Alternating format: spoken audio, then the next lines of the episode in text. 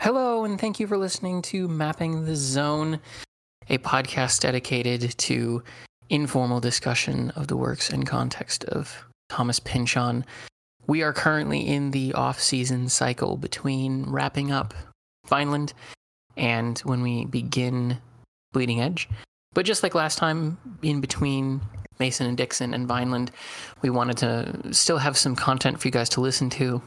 Some of those episodes that we released did really well, which obviously we we thank you guys for being willing to listen to the bonus material is is really awesome. Much less to see the response to it that we did.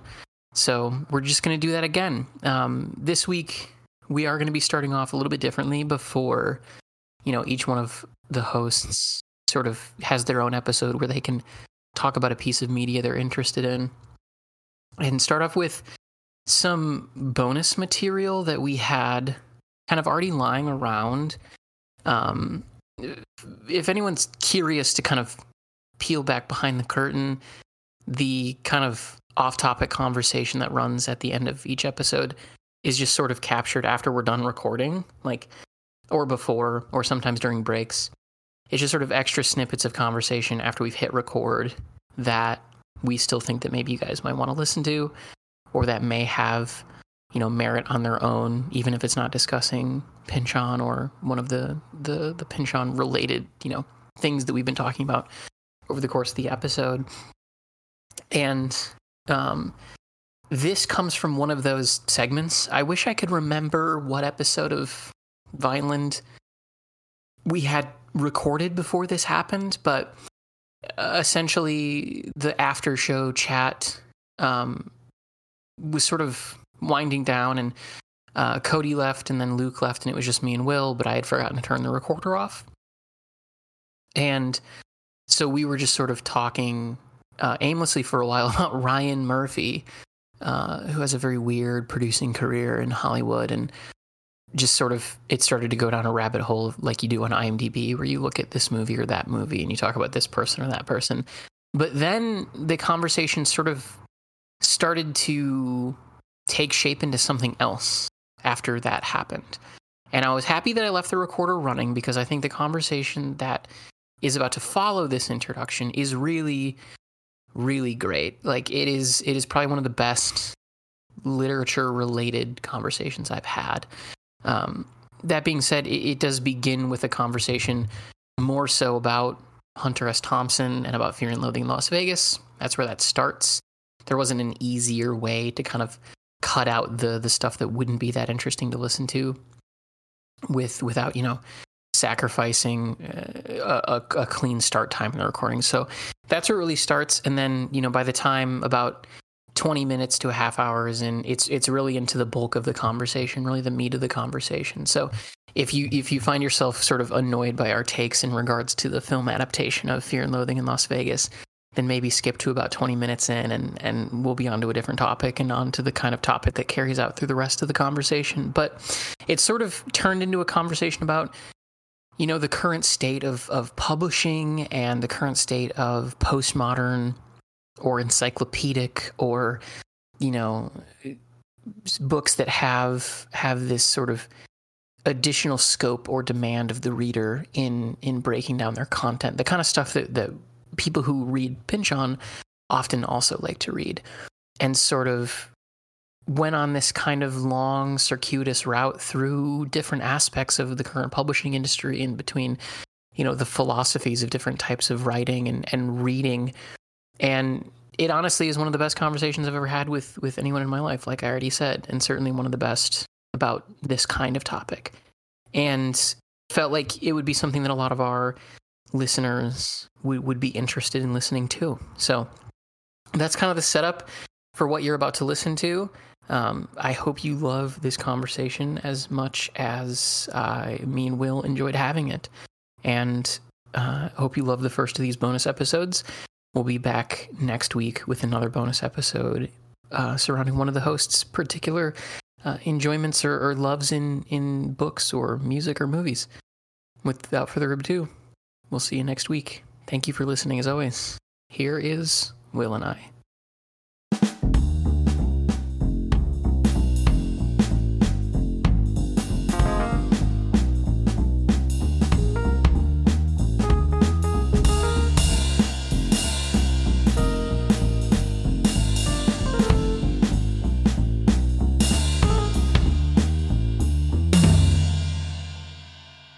So, okay.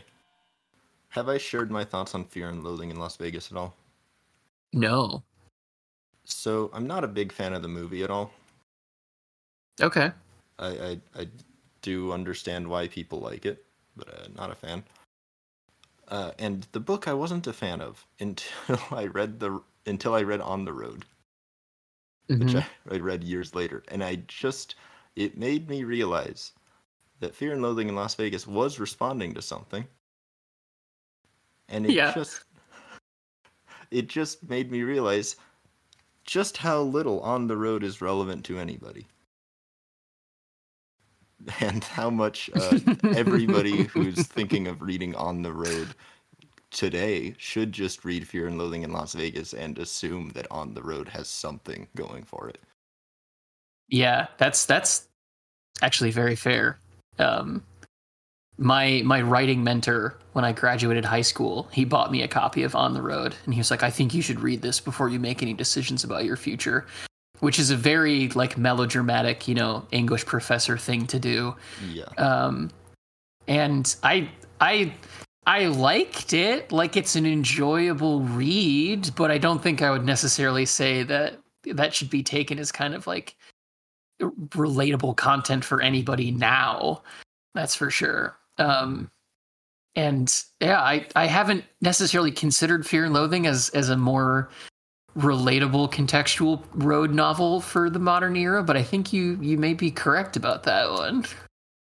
like ser- seriously and i i you know i came to on the road in probably the least productive way possible which is after having you know binged almost all of thomas pynchon's novels and after having read hunter s thompson and after having read don delillo and all these people who were very obviously influenced by kerouac. Hmm and you know being uh, you know raised in the early 21st century instead of the the, the you know the second stage of the 20th century. Um, but really that book held absolutely nothing for me as a reader. I it was like i am the person who would write like a, a, a review of it saying a, a guy and his friends take drugs and take advantage of everyone around them. and it's like, especially reading it today, I feel like it was the thing that killed hobo culture.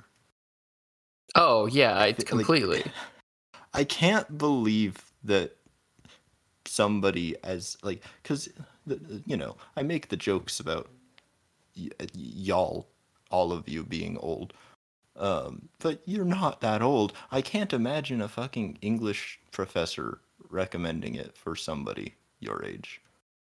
it it was interesting like a lot of a lot of my relationship with him as as my mentor was based around like I'm going to recommend you a book and you're going to tell me what you got out of it but I'm not going to tell you why I recommended it to you like that was a big basis of a lot of the mentorship outside of you know just like evaluating my writing skills because um you know obviously you need to be a good reader to be like a, a solid writer and I remember at the time thinking to myself, reading it through it, I was like, I don't, I don't, I don't know if I know what's going on here, Neil. Like, I, I know, or at least I think I know why you chose all the other ones that you did, but I'm not entirely sure.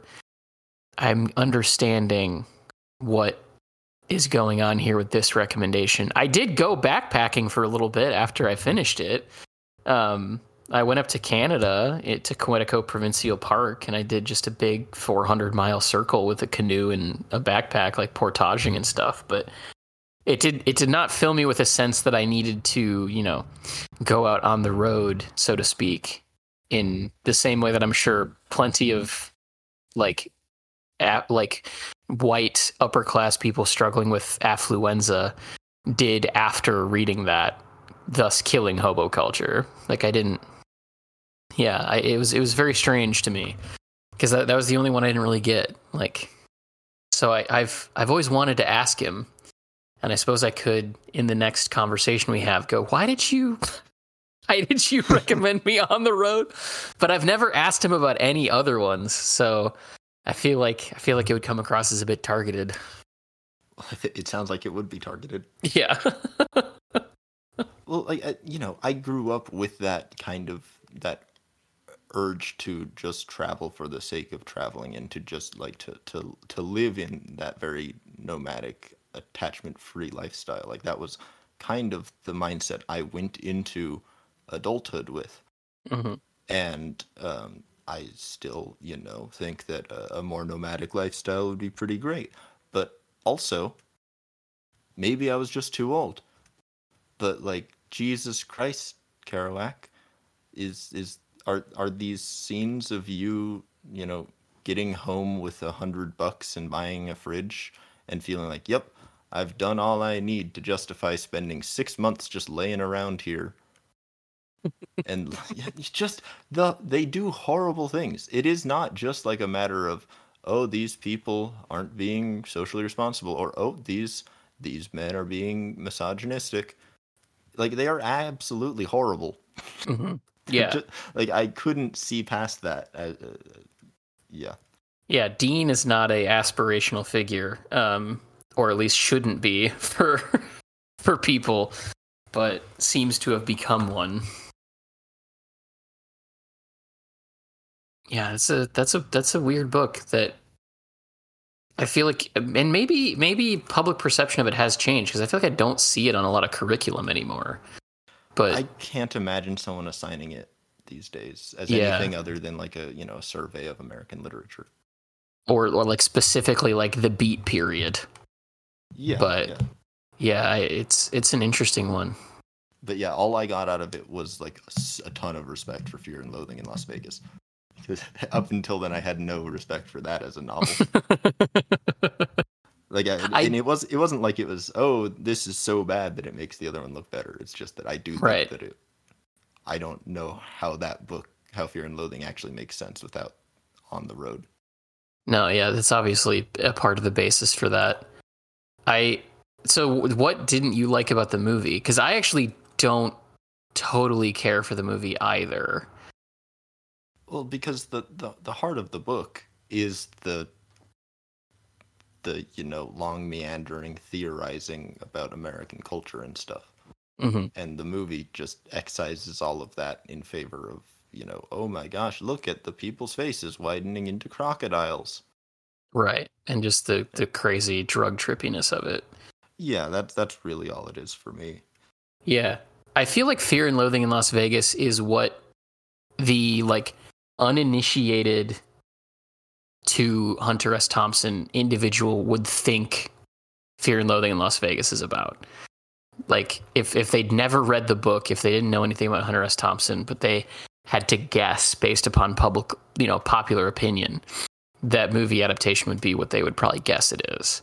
Um, and maybe that's an unfair comparison given that we've had the movie existing for you know 30 years or whatever 40 years in american cinema but like it i remember watching it because i hadn't i hadn't actually seen it until i did the double feature with my friend zach.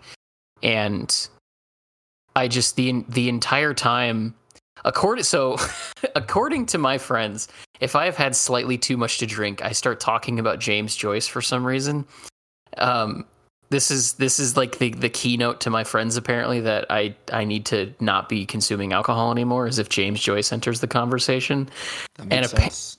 and apparently for a good chunk of the second half of Fear and Loathing in Las Vegas according to Zach I was talking about James Joyce and how this is a very poor representation of an odyssey into American culture as opposed to what the novel is um so apparently those were the thoughts that I was having watching the film as well. I don't remember watching a good chunk of that movie because me and Zach deliberately got pretty loaded for it. Um, but it, it's yeah, it's it did not strike me as capturing the same thematic intent that the book did. It, it just seemed like Terry Gilliam was given a blank check to be weird for two and a half hours and cash that into its full monetary value.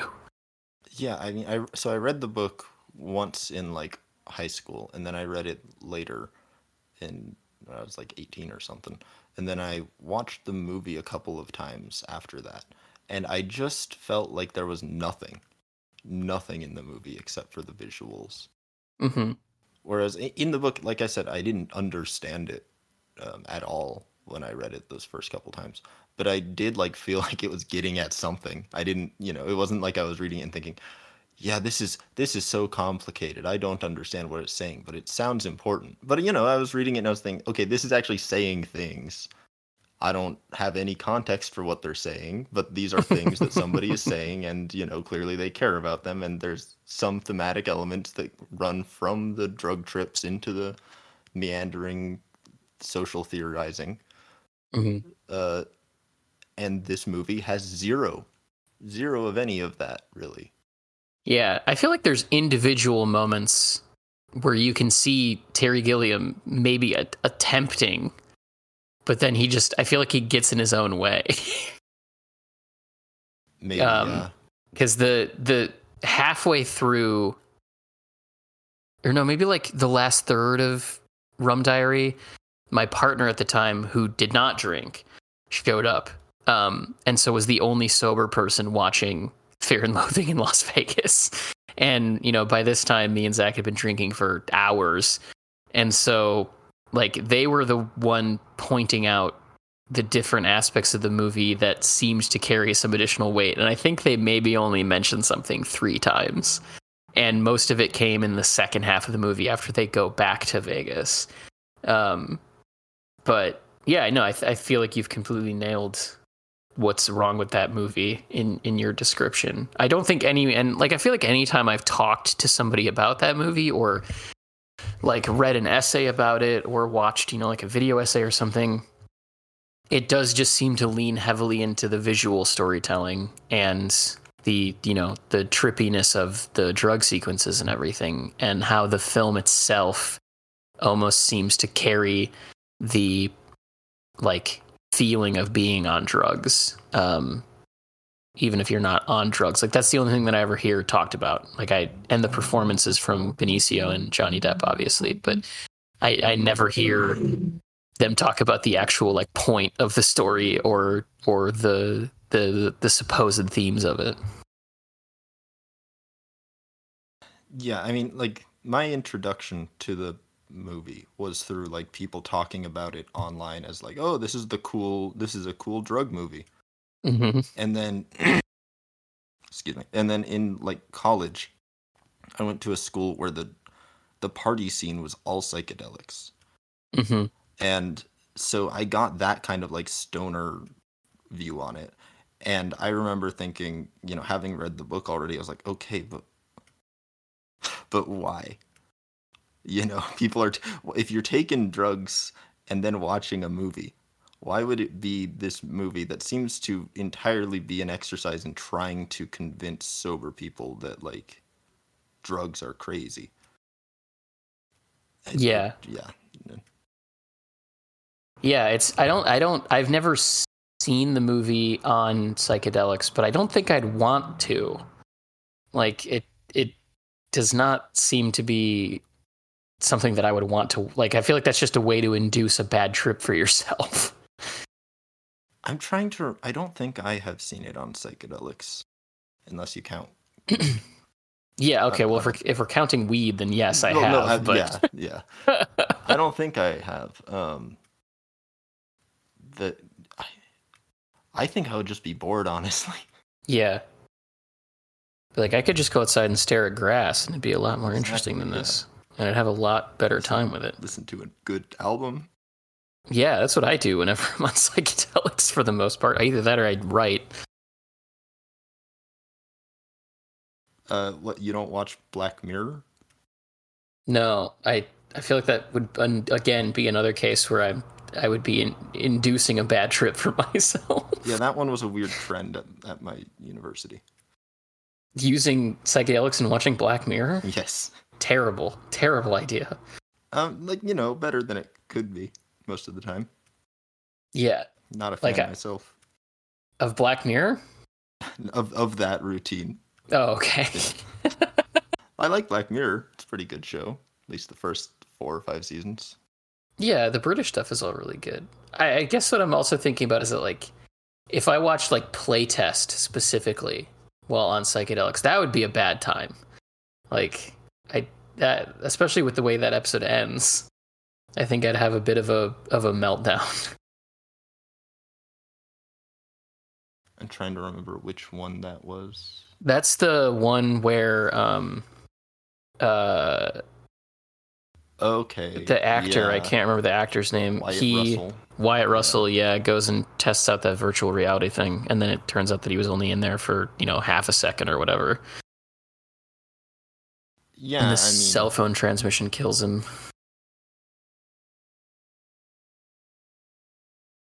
yeah, no, uh, that sounds awful. Yeah, Yeah, and like the, the he stabs somebody at some point, and I think she like turns into a spider. Like not a not a good time. no, no, it wouldn't be. Or like watching White Christmas while on uh, LSD would also probably be pretty rough.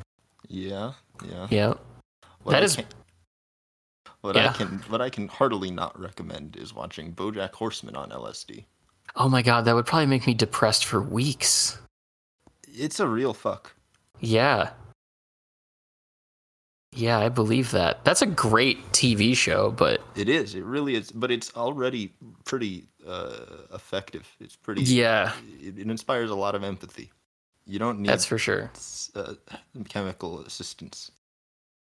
No. And that that's like I I was pretty late to that show. Like I watched BoJack Horseman like like uh, last 2 years ago. I think in like 2022.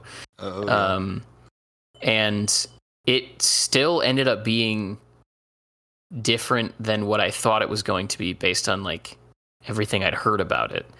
Like I was not anticipating like I was anticipating it being depressing, right? Because that's what everyone says about it. But I was not Mhm. anticipating it being as artistic in its rendering of the show itself. Like that one episode that the entire thing is just him giving a eulogy. Um, and they they do different sort of conceptual episodes like that at least like once a season. So I wasn't prepared for like a lot of the artistry of it or um just how funny it was too. Like I figured that it would be funny sometimes as far as like, you know, dark humor goes, but that that show is like legitimately laugh out loud funny a lot and they have a way of doing running gags in that series that's also like really funny and speaks to the artistry of the writers. Well, yeah. So the something that I hadn't ever considered before just now, um, the the kinds of running gags are very much in that like Joyce and Pynchon hmm style. yeah, Um, they definitely are. like it, it's. I mean, I I started watching it when it came out, um, and so to have the show evolve over time was pretty cool to watch. Because it really did start out as just a sitcom. hmm Yeah, Raphael Bob Waksberg it just seems like a really interesting guy. Like he, because he also wrote a book of short stories called um, like "Someone Who Will Love You in All Your Damaged Glory," which seems to be very much a extension of some of the same thematic ideas that he was working with with BoJack Horseman. Because it's it's just this anthology of short stories about like you know relationships or love or longing, um, you know things like that. I haven't read it, but I own a copy of it. Um, and just like there's not like a lot of information about him. I feel like so how he you know developed these ideas and this this like method of storytelling is very interesting to me. Um, he was also Adam Conover's roommate in fucking college. Like, uh, the the two of them are apparently really good friends, which was funny, which was wild for me to learn. Um, yeah, it just seems like a super interesting guy. Like, I'd love to. I don't know if he's done many interviews, but I'd love to just like hear him talk about his creative process. Oh, he attended Bard. Interesting.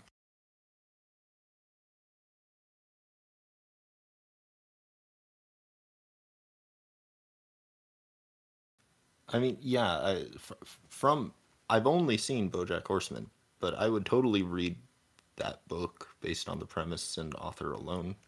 Yeah, that was the only reason I bought it. Is like, I think I was like in the second to last season of BoJack Horseman, and then I found out that he wrote that book, and I was like, well, I'm gonna go get a copy of that like immediately because I would love to see if his storytelling translates to to prose, um, and I imagine it does. It was pretty well reviewed. Then he's been he co co created Undone, a rotoscoped adult animated series.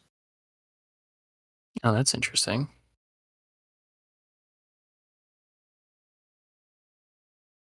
And also for him to make that show in like his early 30s is also pretty wild to me. Like he's not that old.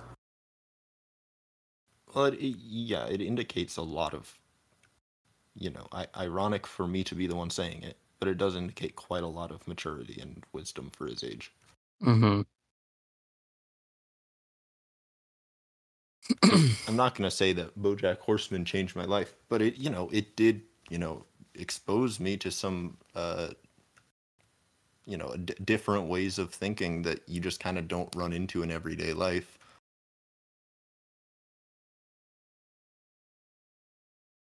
Yeah, that's very true. Yeah, he started the first season of BoJack Horseman premiered when he was 30. That's yeah, that's very impressive. No, I mean, I could I could definitely see how if you were to watch BoJack Horseman at the right point in your life, that it would have a very um, transformative effect on you. Oh, and I, am not even saying that I would, you know, I wouldn't put my nose up at anyone who did, but yeah, no, it's just that like you know, I was, uh, I could tell that it was, it had a cert that the the the writers, uh, uh, presumably Kate Purdy and Raphael Bob Waksberg, big parts of that, mm-hmm. were the just the just the sheer uh, compassion that every character was given. Yeah, It's really, uh, really commendable.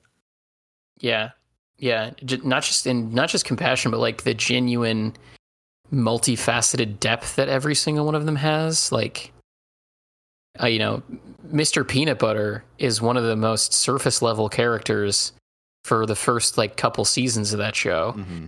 and then just um, as soon as they start focusing on him a little bit more, you're like, oh Jesus Christ, that's why you're so surface level. Oh my God, I'm so sorry. like, and the, his whole kind of uh, process with Diane and their divorce and everything, like it's yeah, it's it's it's a heavy series. It's a heavy series. Yeah. Yeah, that's cool. I um I didn't know that that show had such a impact on you. Oh, I mean, I I don't really think it did. Um, but I just can't. I just can strongly recommend against watching it on LSD. Because then oh, you will spend yeah. the whole time sitting there trying to think about how it could or couldn't relate to your life, and that's just horrible for obvious yep. reasons. That is horrible. There, there is no like there's no need for that for anybody except for maybe like some of the worst people in the world. Maybe like narcissists should watch oh. BoJack well, Horseman on LS- LSD. like ser- narcissists who are also like serial predators of some kind. Right. Yeah. There you go. Because I mean, it's it's you know, I was fine yeah. a couple days later, but mm-hmm. it could have been really bad if they watch enough episodes while on LSD, maybe the next time they go to the bathroom, they'll just be looking at a horse in the mirror, and then they'll have a moment where they realize that they need to they need to make some changes. Yeah, I, th- I think you know when people talk about how some people just they just need to go away. I think those people might need to watch BoJack Horseman on a heavy dose of psychedelics. Yeah, yeah, that's a good that's a good point or a good comparison. I like, mean, uh, it's like Clockwork Orange, but with um, less eyeball scratching. Yeah, and screaming. Well, maybe not, but um, are, is there any like so? It, if BoJack Horseman isn't one of the ones that had like a profound impact, is there any like art from a standpoint of like books or TV or movies that did? Like, uh, do you uh, have you have a list of a few? I I don't really. I mean, genuinely, like it. I understand that it, it probably did and continues to come across as a, a, a posture. Um, but like, I, I'm not joking when I say that I read Gravity's Rainbow and thought, well, this is the book I wanted to read. Thanks, or the book I wanted to write. Thanks, Pynchon. like it, reading that book is a, a deeply disturbing situ- uh, experience for me because it is far too much like what my thought process is. And um, so, in that sense, yes, and in a similar sure. sense, uh, Moby Dick. Okay. Um, how old were you when you read Gravity's Rainbow for the first time? I was uh, 22. okay, gotcha. Yeah. I mean, that's that's was that your first Pynchon that you'd read? No, uh, my first was Mason and Dixon. Okay. And then I read V and uh, Lot 49. Yeah. I, I mean that that's that's if nothing else. I, I mean, a I believe you. B I don't think it's necessarily pretentious, but it is impressive that you'd get to the end of that book and then be like, well, that's what I wanted to write, but it's already been written. well, you know, it's it's a it's an audacious way to phrase it, um, mm-hmm. and in that sense, it is a posture. Um, but it is true that like it, you know, I I wasn't sitting around thinking of, I didn't have you know, it's one of those things where I can say that completely honestly with the recognition that I did not like have it planned out, mm-hmm. which is the hard part.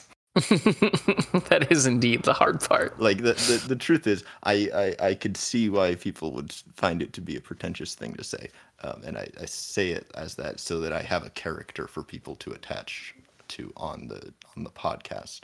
Mm-hmm.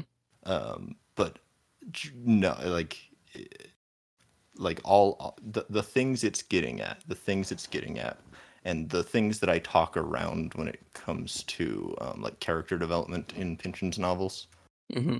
i do really think are um, are the way that books should be written I, I, it, it's very frustrating for me um, to to read the way people talk about like oh Katje is a two-dimensional character it's just a collection of things they write write a he, he wrote words about the characters and you're supposed to believe they're there. Well yeah what do you do with other books?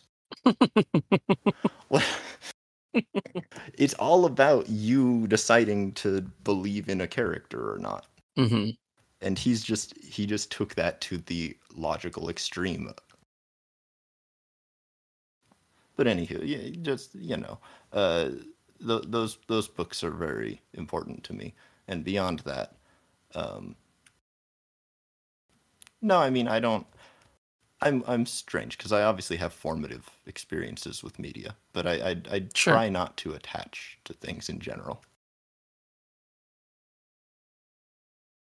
You think there's like any specific reason for that? Just you don't want to add something to your person. Oh, no, that's that's wrong. But like, you don't want to become identifiable too strongly with just like the same set of three things or whatever.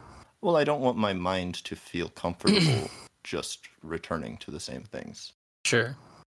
That makes sense. That's that's really all it is. Yeah. It's it yeah.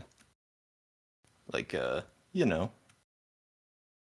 I don't know. Like it's genuinely hard for me to say what's my favorite album or something because I I you know, I like a lot of a lot of music. I like a lot of books. I like a lot of movies. Yeah, man, I don't know if I would be able to pick a favorite album. There'd be too many choices for that. Like I can understand that thought process. I can't relate to it, but I think that has more to do with the fact that I have autism than anything else where my brain works in very much the opposite direction where it latches onto something and then is like this is our thing now. If you don't let go of this thing, this is our interest.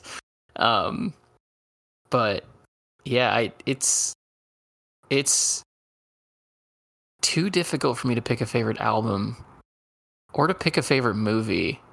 I do have a favorite book, but that has more to do with the effect that reading Infinite Jest had on my life than anything else. Sure, it, it, yeah. it isn't necessarily a quality of the the novel, so to speak. Just has to do with the fact that that book very much illuminated how unhappy as a person I was, and I started to fix that about myself. Yeah, that that, that makes sense. well, I mean, the thing, my brain does attach to things, and I think that's why I I don't identify with them. hmm is because I, I my brain will do it for me, and then once that's over, I don't find like I, I I've I've consciously kept that distance so that once my brain moves on to the next special special interest, whatever it may be, hmm um, it doesn't like there's no rejiggering of my identity for it. Oh, that makes sense. because like i legitimately like I, I can spend all day thinking about um like thomas pynchon's uh ethos of writing and the ways that like it's cl- like it's clear that vineland was him trying to compromise with the the reality that some of the critics had real criticisms. Hmm and some you know some of them were people not getting the point.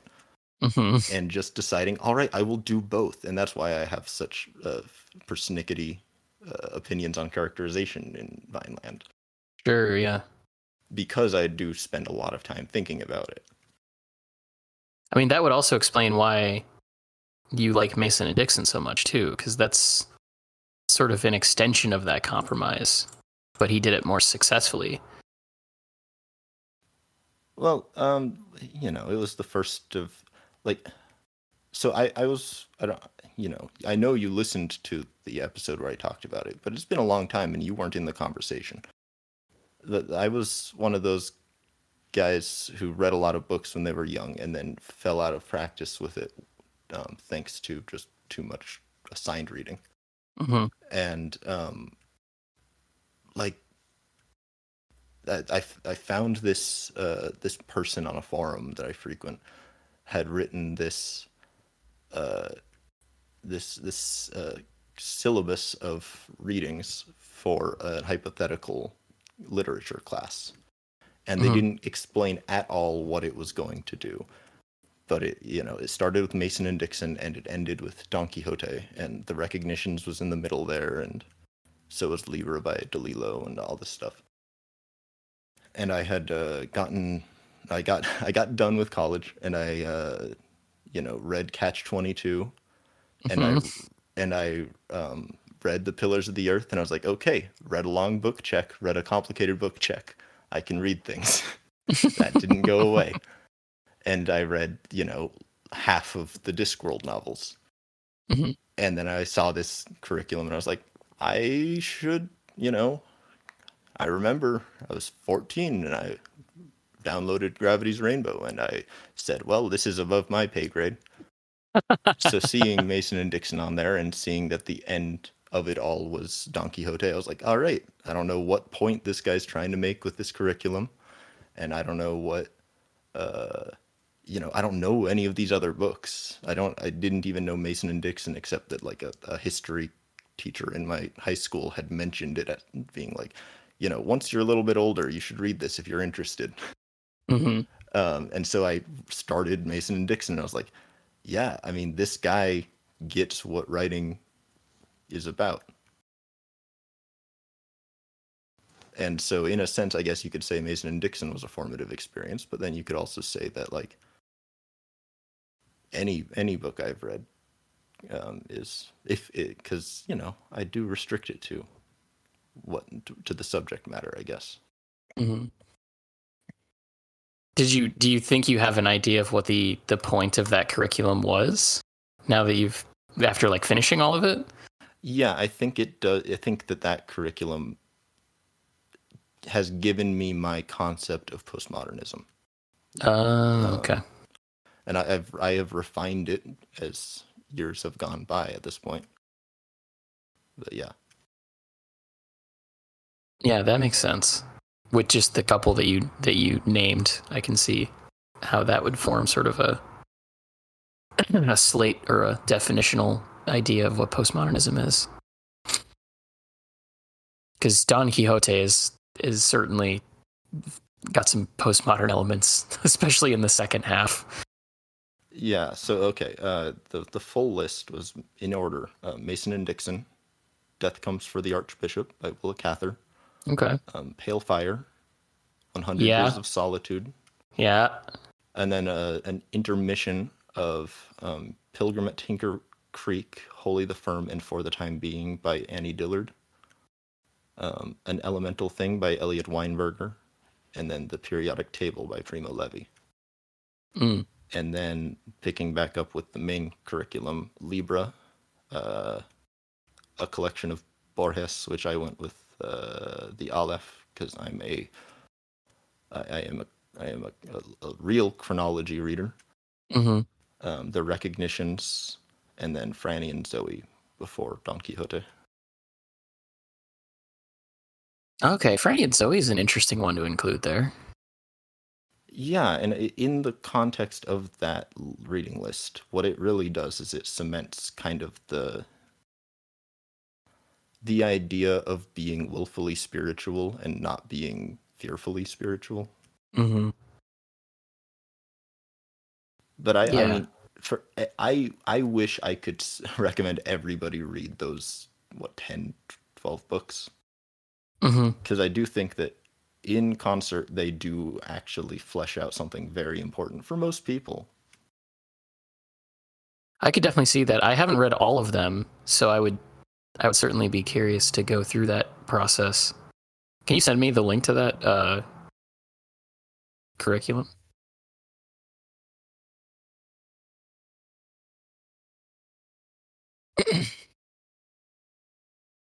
Thank you. Yeah. Um, and it it's it just it's uh you know I think it's a really good way to f- even beyond any kind of self improvement goal. I think that it is uh kind of the perfect set of books to go from somebody who is completely literate to somebody who is like reading at a high level. Yeah, I could especially see that too. Because I mean the truth is I have never had a literature class past high school. No? Nope. Um, Huh. It's it just all all based on you know some pretty good high school teachers, if I'm honest, um, and then you know self-directed stuff.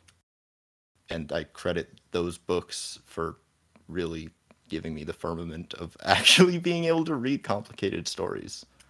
Yeah, that's super cool. Yeah, I, well, the thing that I would like. Have you ever read Vulture's uh, um, fuck article? That's the word I was thinking of. Um, on their their like proposed early 20th century canon of literature. No, I don't think so. It's actually really interesting how they compiled it and what you're kind of describing from a stand deliberate pipeline to read at a higher level. I think if someone was to adapt this vulture list to do the same thing, I think they'd be pretty successful at it. In fact, I've I usually refer to this list when I get questions from people on like I read mostly romance or I read mostly like, you know, YA or genre fiction. How can I like read more, you know, quote unquote like literature?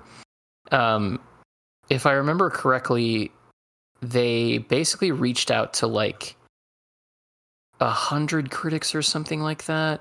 Um and they basically just said like what do you think that so far in the t- in the 2000s has been the like best books or most important books um they they i think asked for like a list of 100 and then they took all of these lists that they got from people and they tallied up the amount of books that there was that there was like synergy in what was voted for by the different critics and so the the book that had the most tallies is like the best book um, of the century so far and then they had 12 books that all had i think three or more votes, if I remember correctly. And then uh, after those, they had like 10, I think, or 15 books that had two. And then uh, there was like honorable mentions for other stuff that um, was was like particularly called out or defended by their critics or something along those lines. I don't remember the exact process, but there's a lot of like really interesting stuff on on that list that they put together. that I'd Yeah, love just- to. Yeah, go ahead. What were you gonna say? Oh no, you're fine. I was basically at the end of my statement. I was just gonna say I, I I'm scrolling through it and it does seem like a, it's it's a lot of books that I have heard of and have like on my to get to eventually list. hmm So it's nice to to have them all in one place. Yeah, I may or may not have like a printed out list that as I read something off of it, I, I cross it off. Yeah. Yeah. But that's cool. I'll have to also add this this proposed lit curriculum to that. I have I have three lists. I've got the the Vulture 21st Century Literature Canon. I've got my my mentor's books of must read science fiction, um, which he handed out for a final project in his science fiction class. Um, and now this this this lit list. Yeah. The the the the real downside to that list is the um, the utter prevalence of male authors. Yeah, that is true. It's it's uh, it is an issue because like just following from there, it's very hard to find um like the painful thing about the way that like online literary forums have gone is that you get like this horrible mishmash of all sorts of like quote unquote literary novels Mhm. that are written by women and they're fine books but they are not ambitiously written because they're not ambitious authors and the you know it's like this it really does seem like like publishers just like look at long books by women and say nah when you look at the way that it's reflected into like online discussion forums Yeah, other than like maybe Ducks, Newburyport, but yeah. that's probably the most contemporary example that I can think of for that.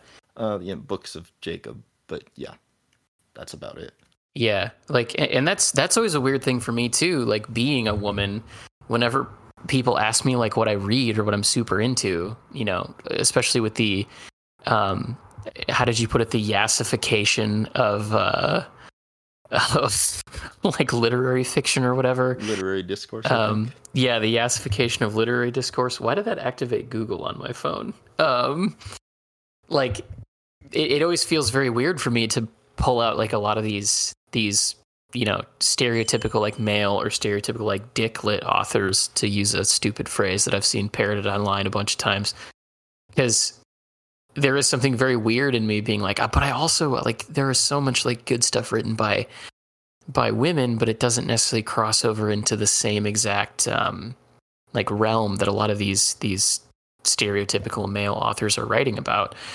And it's it's always been a, a weird a weird tension for me in the things that I read, which is why I'm very thankful for the the kind of new wave of women who are writing the kind of books that Julia Armfield is writing that I talked about in that bonus episode, because that feels like not this it's not the same thing obviously, but is sort of a, a compartmentalized movement of of young women who are writing books that have certainly something more on its mind than just than just you know the the events on the page and are, are reaching for something a bit more ambitious at times. Yeah, and there there always have been, you know, hmm women writing books that are ambitious. It's just a question of how much like actual coverage do they get? How many how many advanced copies get sent to critics, you know? It's not much. It really seems like almost none. Yeah. Yeah, you have to it seems like for a lot of women they have to like find another way to make their material stand out in particular.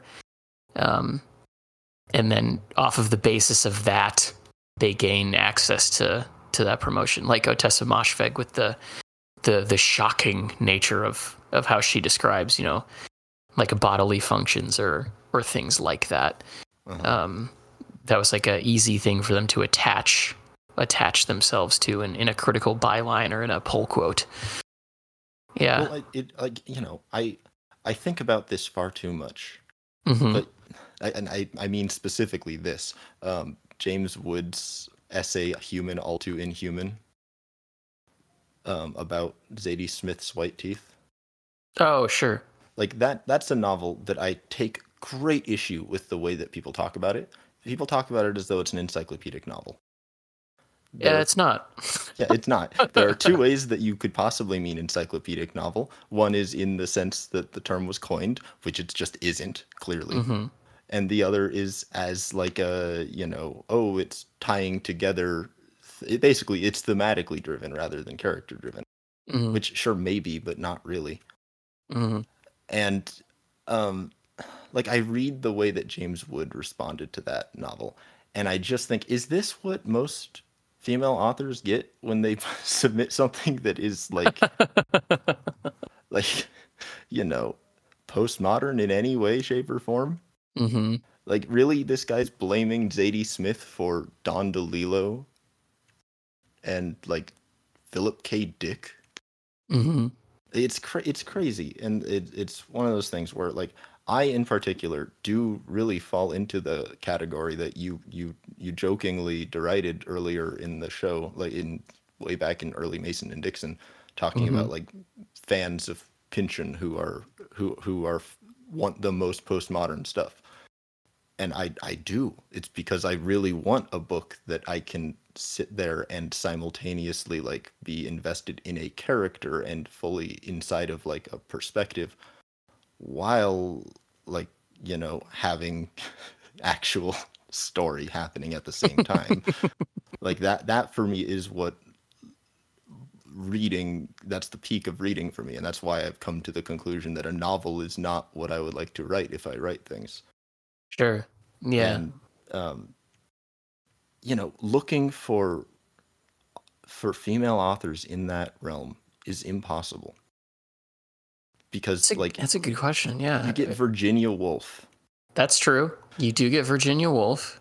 and you know you like there's toni morrison Uh huh. and genuinely i can't find others and i know they're out there i believe they're out there um, but you can't look for them in the same way that you look for the male authors and there isn't an easy bridge between those uh, they're not even separate realms obviously not separate realms Right. but yeah. those, those two like you know marketing camp Yeah. That's yeah, and I, I I do wonder what the result of that is, right? Like is it a case that most women who write just don't have an attraction to writing that kind of book or is it just a case where, you know, through the publishing industry being what it is, there's no promotion? Is it a combination of the two? Is, you know, is there there's some kind of deliberate uh, miscategorization happening with anything? I think like so the the people that I was talking about in that episode, because I do remember that quote of mine is like I, I don't know if I would necessarily you totally fall into that because you are willing to say that other writing has merit. I feel like a lot of those people that I was talking about seem to think that if it isn't postmodern, the most postmodern, there's really no need to pay it any kind of attention, right? It's where Well, I mean, yeah, it's want me- where if you want me to go full full as pretentious as I get, I will defend to the death that Moby Dick is not a, a, a, a, a what's the fucking term? Uh, unreliable narrator. Mm. He's not. It's not an unreliable narrator. The narrator disappears. that's true. But anyway, anyway, like I okay, please continue. I get what you're saying. Yeah. Um it seem in in my experience it seems like a lot of the women who do something similar either write shorter books like I would say that like Jenny Offill who wrote like Mhm. Department of Speculation and and uh, Weather is orbiting something similar but her books are very short um, or at least certainly shorter than most stuff that falls into this, you know, the postmodern category. Or I think Zadie Smith is actually a really good example because Zadie Smith is like a, a devotee of David Foster Wallace. Like that's like her biggest inspiration. But what Zadie Smith took from David Foster Wallace's New Sincerity was like the earnestness and sincerity and character portrayal perspective, but did not bring along the encyclopedic nature of his writing. Like Z- Zadie Smith would not write The Pale King. She certainly would not write, you know, Infinite Jest. But the characters that exist in both Infinite Jest and The Pale King could, in my mind, exist in a Zadie Smith novel. there would just be some dilution that would take place there because they are not necessarily symptomatic of something larger going on within the the the storyline and the thematic elements to it. Yeah. So it it seems like a lot like there's there are a lot of people who come close to that or take elements of it out but do not fully translate the same thing. Like I would love to read you know a a version of Numbers by Joshua Cohen written by a woman or like you know anything Adam Levin has written. I would love to to read a book like that from the perspective of of a woman who's writing. And I guess to a certain extent, if I ever become a novelist, that's what I would hope to do. Um, but who knows? You know, in the final accounting, my own writing is is still different from from the these kind of authors that we talk about so often. Oh yeah, and so, should, you know, it's not going to be the same. Yeah, absolutely. Yeah, but I, I do think it's curious that you do end up with with like, the, the the final point of all the long-winded yapping is just like you do end up with certainly women who are writing similar things or taking elements of that out, but don't fully take it to the the kind of maximalist um, perspective or encyclopedic perspective that a lot of these things are. And I I wonder if some of that does get determined by who is going to buy it.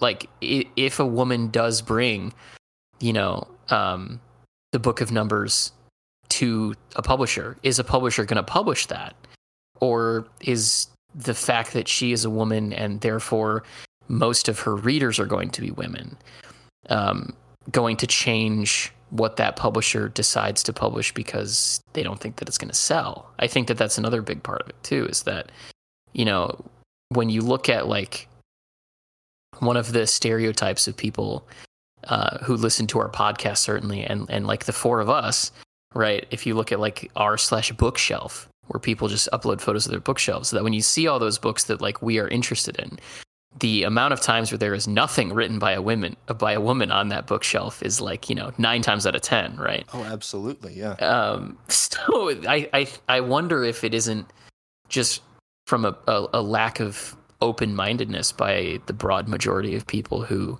who would buy a book like that.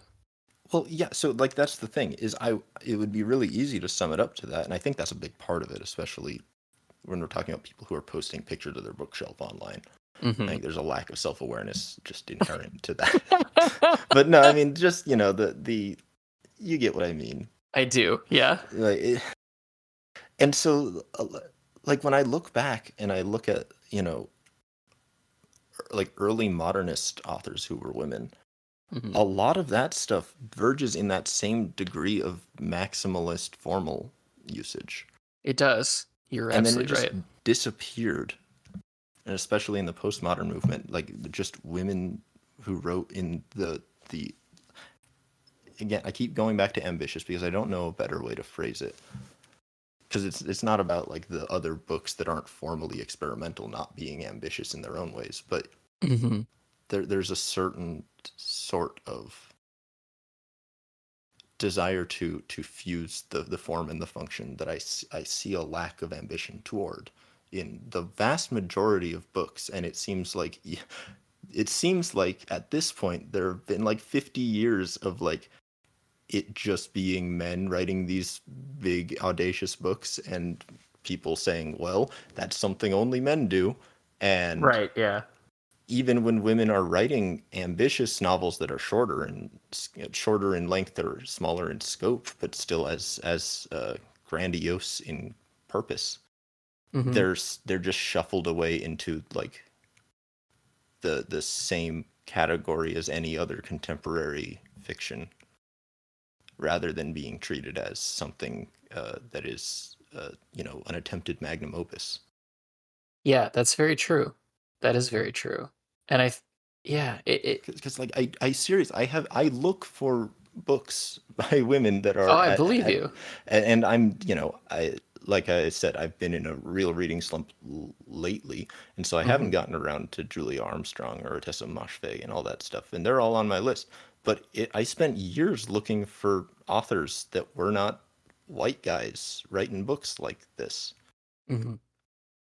And there is like a there is a gap in terms of marketing and or discourse. It, it, There is. it can't just be summed up as people not being open minded.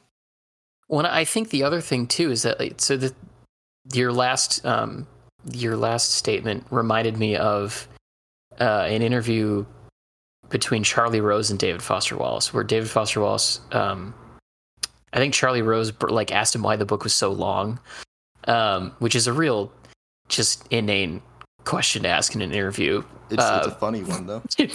but you know, it, it, during his his response, David Foster Wallace talked about how a lot of um, a lot of like critics say that men write these these long, ambitious, to use your phrase, books because they they are they are doing some sort of imposing of their own phallus on the world around them, right?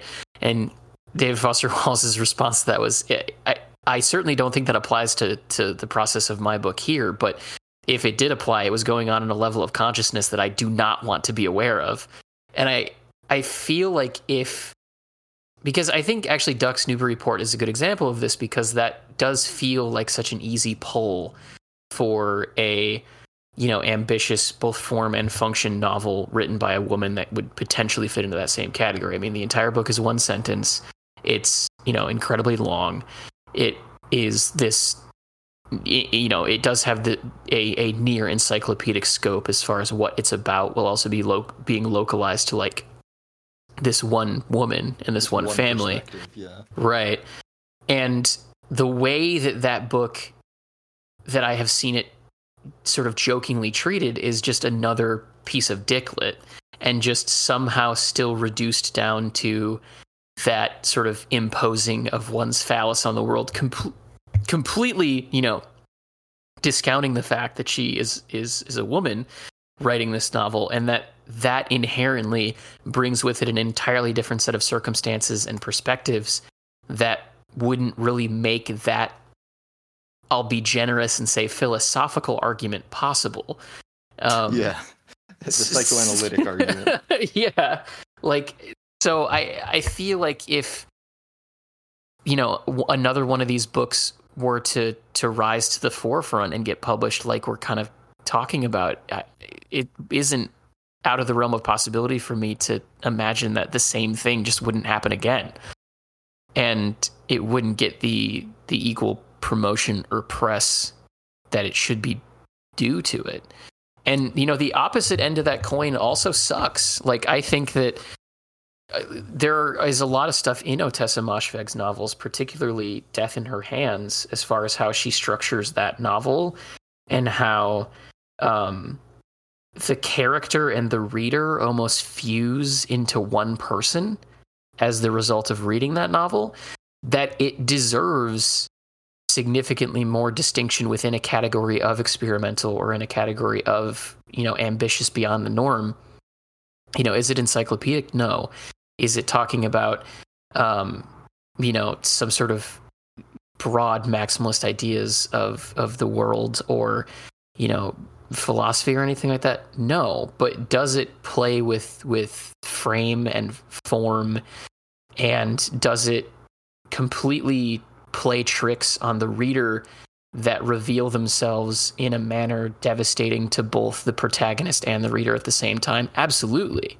But because there is this stupid I'll say meme culture that has arisen around Ottessa Moshfegh as being like the sad white girl author and you know all of this the same stuff that gets applied to like Fleabag to use a another you know contemporary example it doesn't Yeah. seem to get the same um, focus that if the same book were written by a man that it would it it, it it's it, i think it comes down to the same weird bias that people have where they they approach books written by men and women differently in what they emphasize in in its criticism which is is a weird facet of human nature Yeah, definitely. Like I, you know, it for me, it's not. It's not even about like, oh, I want, I want metafiction. It's just that Mhm. like, you go back to uh, literally. I, I bring up Jane Austen more than pretty much any other author, uh, except for Cormac McCarthy in the podcast, because I think that she kind of figured it out. She kind of nailed what writing novels should be in, Yeah. in my mind. And then we just spent like 150 years coming up with other ways to write novels that don't seem better to me. That's that's completely fair. And I, I find it really weird the way that like people chalk up Jane Austen's books as oh they're difficult because it's oh it's hard to imagine what it's like back then as though you know it's hard to imagine having a servant buttoning your corset Mhm. um, or like oh she uses these words that people haven't seen before yeah no it's difficult because she's writing in a in a in such a wry tone that you can't actually just read the words and get what you can't just read one sentence and understand what the sentence is saying Mhm. and there there are all of these authors both men and women who fulfill these the these this minimum of uh you know uh, the, the synthesis between form and uh, message but they're just not talked about in those ways. It's like the the the critical establishment has given up on actually doing anything other than saying well this is a big book. Well this is a this is a disturbing book. Uh, this this is a book about being 23 and depressed.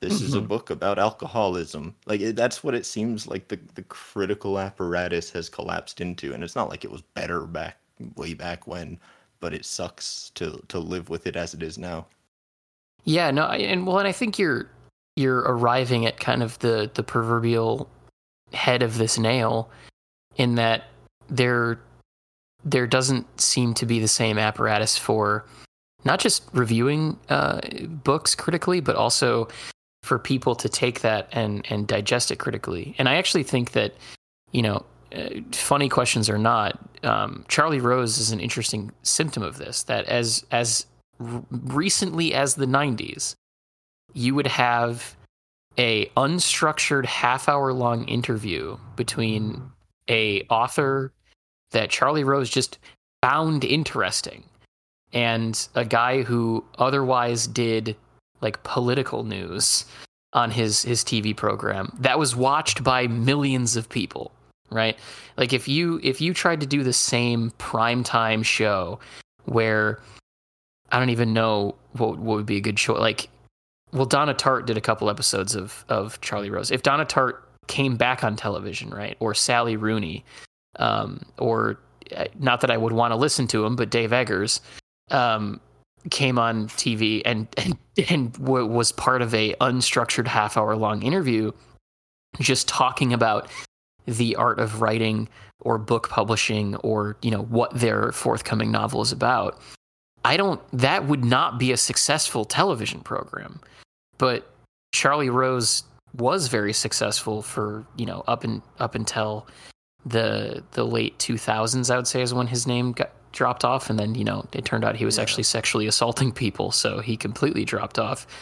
Um so I think that it it also comes with a with a broader sort of lack of consciousness or or uh, cultural interest in reading, which you know obviously if you're to have a if you're to have a literary criticism section to your magazine or your newspaper, um, and you're in a capitalistic society, you know you're all about getting as much engagement or clicks or you know ad buys or whatever, which determine is determined by eyes.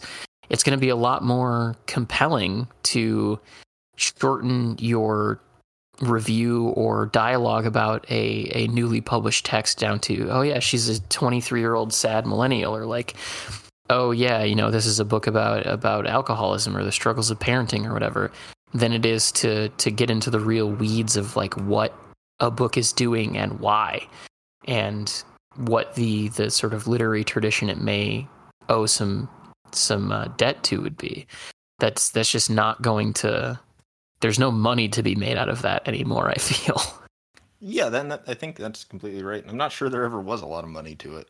there may not have been Yeah, because I mean, uh, you know, the only similar example I can think of that was really happening in my lifetime was Oprah. Oh, sure. Yeah. And like sure she had Toni Morrison and Cormac McCarthy on, but really she had them on so that she would get the money from the publisher or whatever. hmm Like there, there's not actually anything like I bet I am betting that when Drew Barrymore inevitably has Gillian Flynn on her show, they're not going to be talking about what it is to be a writer or what it is to write a, a thriller. They're going to be talking about like silly things that happened in her latest screenplay. yeah. That's that's very true. I I would love it if if uh, Gillian Flynn started writing novels again. I I think Gone Girl is a book that is has far more going on at its heart than uh than just a a airport thriller as it's kind of been castigated as. Yeah, that's kind of the sense I've gotten of it, have, having not read the book. It's it's interesting. Um, you know, it, obviously we we talk a lot on this show about like how you know I think it was you who said that um, none of these thoughts that we're coming up with, listeners, is is off the top of our heads. This is uh, you know after years of reading and rereading these books and obsessing over them. I think that in that same vein, in going back to Gone Girl the second time, because uh, I loved it the first time and I found it very like entertaining and very you know gripping and, and all the things that you want out of like a a, a thriller of the airport variety or otherwise. Yeah. But the the significant increase in my estimation of it the second time through especially was amongst probably the highest that I've ever received off of just reading a book twice. I think I've read it four times now, but like you as soon as you kind of understand the premise and what she's going going towards and and what um and that like what twists are coming and all of that as soon as that's out of the way and instead you're left with the sort of just the content the like the bare content of these characters and everything you're you're left with this novel that is about you know what it means to be in a relationship and how being in a relationship does somehow kind of in the same in the same direction that like Phantom Thread by PTA goes in that being in a relationship does require some degree of death of yourself prior to that relationship. Like you need to let your partner kill you a little bit. Um, because that's that's what it means to be in a partnership. You can't just be, you know, the same person outside of your relationship that you are in it because you're you're half of a whole, or at least you're supposed to be. And the the book sort of takes on instead this this concept of like what does it mean to truly adopt that mask? What does that what does it mean to truly, you know, let your partner kill you a little bit and and change your your functions as a human being to to suit this this half of a whole mentality. And I remember I was struck incredibly heavily by the argument that ensues between the uh, the, the co-protagonists after the whole like game is up, you know, after the the whole mask is over they just get into this like this screaming match with one another where I don't think I picked up on the the narrative and the the thematic resonance of that whole uh, argument between them until I'd already been through it. And even to this day, not to claim that you know I'm the best reviewer on Goodreads or whatever, I don't see a lot of that being mentioned in people's reviews on Goodreads. I take the time to talk about it, but like it seems like again it's just this let's boil this down to like a couple a couple keywords like a couple of you know uh, easily digestible phrases when there's there's a lot more to be be mined out of a lot of this stuff yeah and i i do think that when you when you bring up goodreads you do we you know it does push the conversation into the direction of us you know having to acknowledge that consumerism is kind of the the core of these issues yeah. Like, eh, because yeah, gone. Like, okay, so uh, I, having seen the movie, I picked up just about as much as you have said here as to the, the thematic content of that that story, and I have no clue how good the movie was as an adaptation, and I have mm-hmm. no preconceived notions really of the book because I you know i did see the movie and i did see that there is more going on to it than just like just the thriller mm-hmm. um but like you know people go on goodreads and they are writing you know a few sentences so that when they remember, oh yeah, I wrote that book. What did I think? Or I read that book. What did I think about that?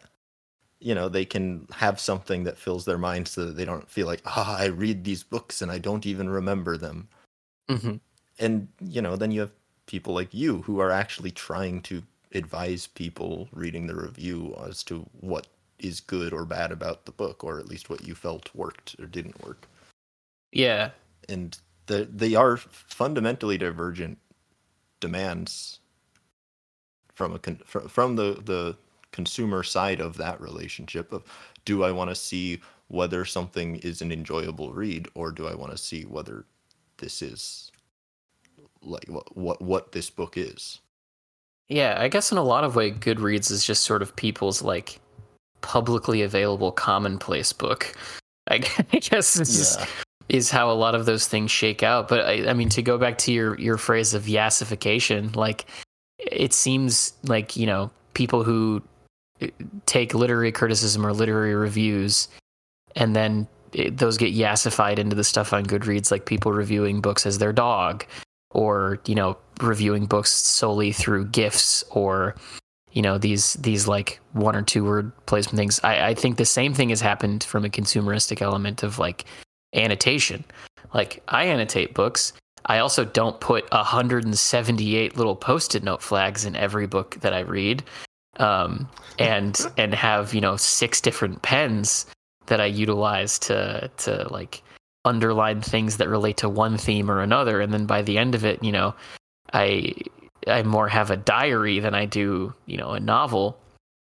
I think that there is there is that heavily consumeristic element to all of it now, where like the only reason why that style of annotation caught on is because people posted it on like Instagram, right? And it, it looks it looks a certain way and it fulfills a certain sort of um, aesthetic charm that people have in their mind about what it means to be someone who reads, um, and that that kind of becomes a an Ouroboros, I think, of of just people continuing to feed on the same thing over and over again. Same with same with Goodreads. I've been on Goodreads for a really long time.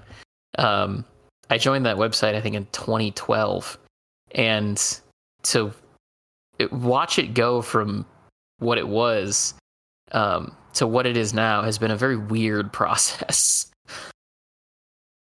Yeah, I can't. I mean, the closest I can think of, the, the only similar experience I have is in watching Reddit become what it is. Oh, that's a good one. Goodreads, I mean, seems like it used to have such a specific culture that has entirely been cannibalized. It yeah, it, it really did. Um, I would agree with that. You know, there was a as a I guess a humble brag, there was a time where I was in the top 100 reviewers on that site, and then eventually the top 10. Um, it was not you know necessarily a long period of time, but uh, in that period, I you know that was a legitimate place to like network and advance the concept of uh, like like self-led reviewing and conversation about books. Like you know i got a couple of, of books sent to me by by penguin press uh, during that period where they wanted me to review them. Um, i fucked up that potential business relationship because it took me too long for me to read the books that they sent me to post a review. Um, but you know that that was a place where that was certainly very possible for almost everybody who used that platform. And there was a lot, there was like a healthy amount of like discussion and like groups that existed on that platform too. And, um, you know, I, I had a couple of conversations with authors through that platform and everything. Like it, it was a very specific culture that the original founders were going for that I think they did capitalize on and, and were able to you know propagate for a while but it I, and I don't I don't know what caused this sudden expansion in popularity which then of course you know every time you have you know too many people in your hangout it's going to fundamentally change right but it yeah. it it did it did turn into what it is now uh, in relatively short order in the grand scheme of things um, which is is weird because the website does not work very well. The mobile app works even worse, even though, you know, this is a company that's owned by Amazon. There's nothing aesthetically pleasing about Goodreads as a website that would necessarily attract people to it.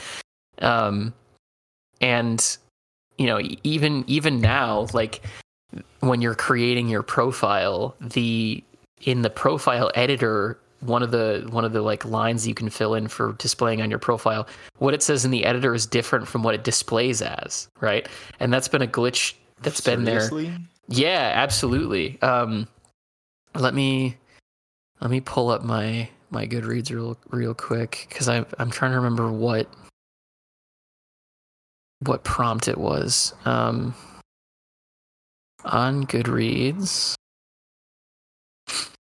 underneath uh, favorite books. So on on the display, it says favorite books, and then I just have my my top ten shelf featured. But if you go into editing your profile, instead of favorite books, it says what kind of books do you like to read? Is what it says. Well, Um, and that has been the case for as long as I've used this platform, and that's like a real simple thing to fix. that's yeah, seriously. And so it's like it's a real testament to the misaligned objectives, I guess, of users on Goodreads that Storygraph and all those other competitors have taken off as quickly as they did. Mm-hmm. Because I mean, yeah, I mean, like like I said, I I was never a Goodreads user, but I might have an account. I might have signed up for it way back in the day, and I. The thing that really, for me, settled that Goodreads as a project was not going to end up being kind of what you what you described it back in like 2012 as wanting it to be hmm um, was when uh, a friend of mine, unrelated to anything else, just started sending me good read reviews of like classic, classical texts, Oh yeah.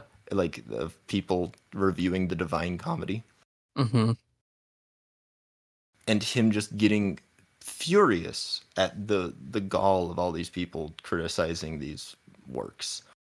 And I just I was sitting there like trying to explain over and over again that like this is not these are not like reviews of the book. These are people's opinions of how it made them feel to read it. And he just couldn't handle that kind of uh, that bait and switch of the the promise of the website, I guess. hmm And I just uh, it continually comes back to me as like kind of the epitome of misalignment in a user base. Because yeah, I don't know how you solve that with Goodreads cuz those are both very valid reasons to use something like Goodreads. And yet it it doesn't serve either purpose at this point. Yeah, it, it, it that's that's a really elegant way to break it down. I and it's not compartmentalized enough to where you know the side that just uses it as a a you know online commonplace book or like an on online diary or whatever do, doesn't bleed over into the people who are you know trying to to provide analysis or uh, like a genuine like breakdown of what works and what doesn't in a book.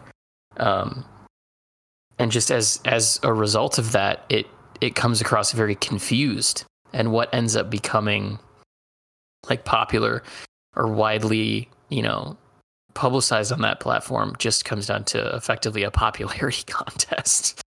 Um Yeah, I mean, I, I pulled up Gone Girl's page, and the top like five reviews are like you know clever jokes, but jokes, or like book booktubers and book talkers. I'm sure, mhm. and it's like you know,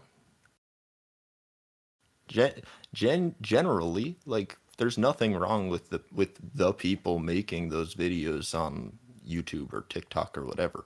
The issue is that like why are they at the top of the Goodreads reviews? yeah like like why why does why does uh this review have you know 1600 likes or whatever and it's always interesting to me because i have i have 50 friends on goodreads and i actually do I actually like talk to them it isn't a case where just like you know I, I saw what kind of books they read, and then and then sent them a friend request. Like most of these people I've been friends with on Goodreads since like 2012. And so it is a case where like I actually kind of know these people. And it's always fascinating to me to go through like if a book has been read by me and my friends on that platform and what their reviews are. And then you just scroll just a little bit further to like the ones that, you know, any public user can see. And just the significant difference that exists there between them is always entertaining to me. But I and I think that like I think that um like booktube is a perfect example of sort of what you just mentioned and what we've been talking about for a little bit now and that like there are certain booktubers like um you know leaf by leaf or like seth at waste mailing um, or better than food or the book chemist that are operating in that like a bit more you know higher ambition or a bit more like seriousness in in what they're trying to use this platform for.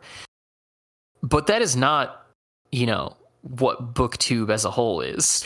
You know book booktube as a whole is a lot of people reading brandon sanderson or um, making fun funny joke videos about uh, whether or not you like to crack the spine open on your paperback and if that makes you some kind of a sadist. Um, or about like cozy mysteries or whatever and it, it's telling when there's a when there's a proportional split between those things and that is amplified even worse by TikTok in my opinion because you end up with I I'm sure the same dichotomy exists on TikTok. I'm not on that app, but um the the the unfortunate aspect of TikTok is that as a app with a lot of social utility and apparently a fair amount of sway over culture, BookTok is now reinforcing what does and doesn't get published. I mean, if you go into a Barnes and Noble, you have BookTok tables or BookTok end caps, and the kind of stuff they're reading on there is is not better than food. it's it's it's you know Colleen Hoover. Colleen Hoover sold more copies of her books than than the Bible did one year, um, which is a which is a, a, statistic that that boggles the mind to think about. Um, and there either needs to come a time when the priorities of publishers realign against capital, which is unlikely, or everybody who's using BookTok gets old enough to where Colleen Hoover no longer scratches the same itch, and they're forced to look at more, um, for for lack of a more adequate term, serious uh, writing. You know, and and maybe the swing does push towards, you know, a a Jane Austen or a Virginia Woolf. Um, Jane Austen has enjoyed a bit of a renaissance in the past couple years, which has been cool to see. Yeah, yeah but a you know by and large i don't i don't i don't know what what can get people there Ottessa Moshfegh is the best example i've seen of people latching onto something that i think is is working towards something more serious but for a, a, a social media aspect of of reading as opposed to a actual you know content investment um, sure as as we talked about, I don't think it ended up in the bonus episode. I think this was just a conversation we had like off mic, but the the what has become popular about my year of rest and relaxation is is not what that book is about. like it's it's it's such an illustration of you missed the point. Um that it's genuinely kind of scary that like if Pynchon did make his way into that world, like what in the world would those people have to say about his writing? I I shudder to think about that. Well, and you, the nightmarish thing is that like what like mainstream media is talking about in Ottessa Moshfegh's works, and what you know Goodreads is saying, and what I imagine is going on on BookTok and some of the stuff I've seen people talking about it on YouTube or it her work on YouTube. Mm-hmm. Um, it like based on everything you've said, the people on 4chan have a more accurate reading. The the like if if you go on the on slash lit, you will see a lot of people who are big fans of my year of rest and relaxation, hmm and they are actually engaging with it as literature. And it, I worry that at this point, given the fa- like the the utter like, and you know, I'm not. I'm not one of those people who's terribly worried about, you know, TikTok killing people's brains.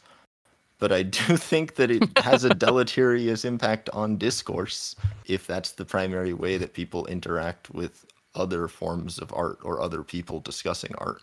hmm That it's just like, okay, are we going to get this weird further like in I don't know what what word I'm looking for. Uh, entrenchment of this division that that we've been talking about for the last hour now hmm um, in the form of like essentially like the only places that people talk about these things are either in like podcasts like this or backlisted, um, which are so niche, hmm or in like absolute cesspool- cesspools. Yeah. Like, it- it- That- that's that how this is terrifying to me that the 4chan users understand Ottessa Moshfegh.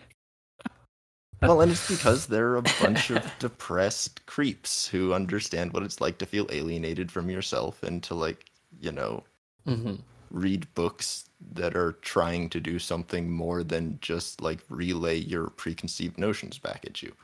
Yeah. But yeah. why that's- the fuck aren't pe- other people talking about them in that way?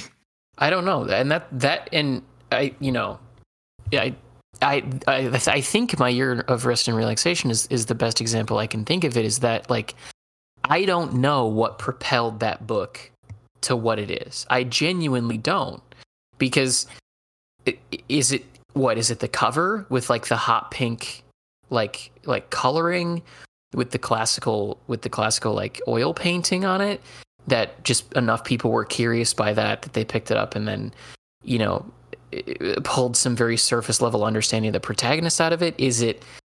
I, I genuinely don't know what moved that book from another literary fiction novel being published in in 2018 or whatever it was, um, by a a almost completely unknown in the mainstream author, um, to to being what it is now. I really don't know what that point of conversion is, and the the fear that I would have to kind of like loop this back around to the the starting point of like where are the women who are writing these books at is that if if a truly you know maximalist postmodern both form and function fully ambitious novel were to be published it, would it would it catch some sort of wave that would lead to a a my year of rest and relaxation thing? Like would it need to have some weird audacious cover for it to get promoted and picked up on social media? And then would it have the same end result where you have people on 4chan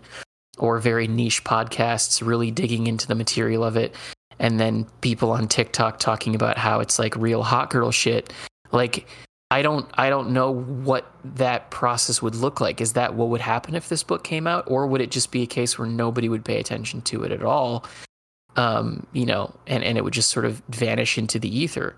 You know, you walk into a bookstore, uh, like a Barnes Noble, I'll, I'll, use the easiest example, and there's got to be what 600 books in there, written by women or men that almost nobody on the planet Earth has read, but they're they're there. Like it could it could easily be one of those things where they do exist, and it's just whatever whatever heady mix of of ingredients requires it to at least get some sort of initial pulse just does not happen. And and nothing else gets built out of that. Um or is it a case where where something else is keeping them from from breaking out into the mainstream? And that's my biggest confusion around Ottessa Moshfegh is just how that whole thing started in the first place. I'm happy that she's making money I'm happy that she's continuing to write stuff seemingly in the same vein, although I haven't read her newest book yet, so I don't know if she's, you know, changed as a result of the increased uh, media scrutiny. But it, it's it's confusing, um, and I would be I would be very curious to to watch as an observer if if an easily identifiable postmodernist you know woman um, came along and and and published some big encyclopedic book and and how that would be received if it was something that was actually put forward as a contender for for book of the year or different awards Yeah. So um, two two examples. Actually, before uh, if you've got the time, hmm um, firstly, uh, I I my theory on my year of rest and relaxation is a very cynical one. hmm and it is um, the confluence of um, people looking for confirmation to their own like genuine desire to just like medicate themselves into non-existence. Hmm and people looking to lampoon that attitude and feel superior over the people they imagine the book is about. Yeah. Um, but the two books that come to mind, two very ambitious novels that have come out in the last five years or so, um, that I'm, I'm, I'm curious um, to see more people read them and have opinions on them because the, the opinions have been very sparse. The most recent, the more recent one was The Rabbit Hutch by Tess Gunty, which got the got got a pretty big award. Which was it?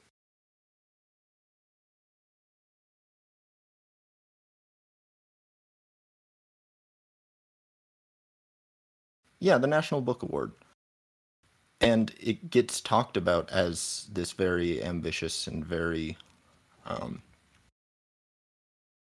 i- intentional novel. hmm Um, and I've read most of it, and it's pretty good on like a paragraph by paragraph level. hmm and it's very clearly influenced by Pynchon. Like hmm there is this whole section of it that starts with uh it has happened before but never it will never happen like this again. really Yes, like it is very much like she she is trying to do what we're saying we would like more authors to be doing. okay Um and I I really I have not finished the book, so I can't say whether it works all in all. uh But what I can say is up to like the three quarters of the way through, um, I was really impressed on again on a sentence by sentence level. Um, and I felt like it felt like a first novel, but it felt pretty good to hear this to, to hear because I was listening to an audiobook and then read the the the like real poetry that she imbued her prose with and the, the way that she had written together the the themes into the structure of the plot. And i was very satisfied. And then i go online and i see people's opinions of it and it all boils down to basically people saying it reads like a bunch of short stories tied together with Mm. no real attempt to actually um actually appraise it as a work of art as anything other than like well this is an author. An author is a person who writes books. This is her first novel. This is this is a first novel like that's it feels like that constantly. When i read people's uh people discussing the book. And then the other book that i i'm curious whether you've read it. Hmm mostly because i'm curious to hear your opinion on it if you have is um virtuoso by elena moskovich um i have not. So it's a it is um it is a sapphic romance that is Okay. incredibly poetic and a lot of people think it's very shitty. Really? I wouldn't say i love it but it was one of the more um, impressive books i read a couple of years ago. This looks really interesting. there's like the, there are some very exploitative scenes of uh, assault and stuff. Hmm um, and I, you know, can't really begrudge anyone for thinking that they missed the mark because uh, they're it's talking about things that I don't have any experience with. Um, but everything else I thought was really beautiful. I thought the the imagery and symbolism was very deft. Uh, I thought that the the actual characters were believable.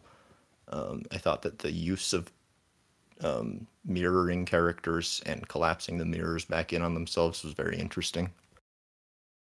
But there's a lot. It it it is all people basically saying you didn't have to write it like this, and not about like the, the sexual assault content. About you know, oh, you describe winds like sheets falling from the sky. What's up with you? Why are you so purple? Exactly. Yeah. Yeah. You know, I, having read a lot of um,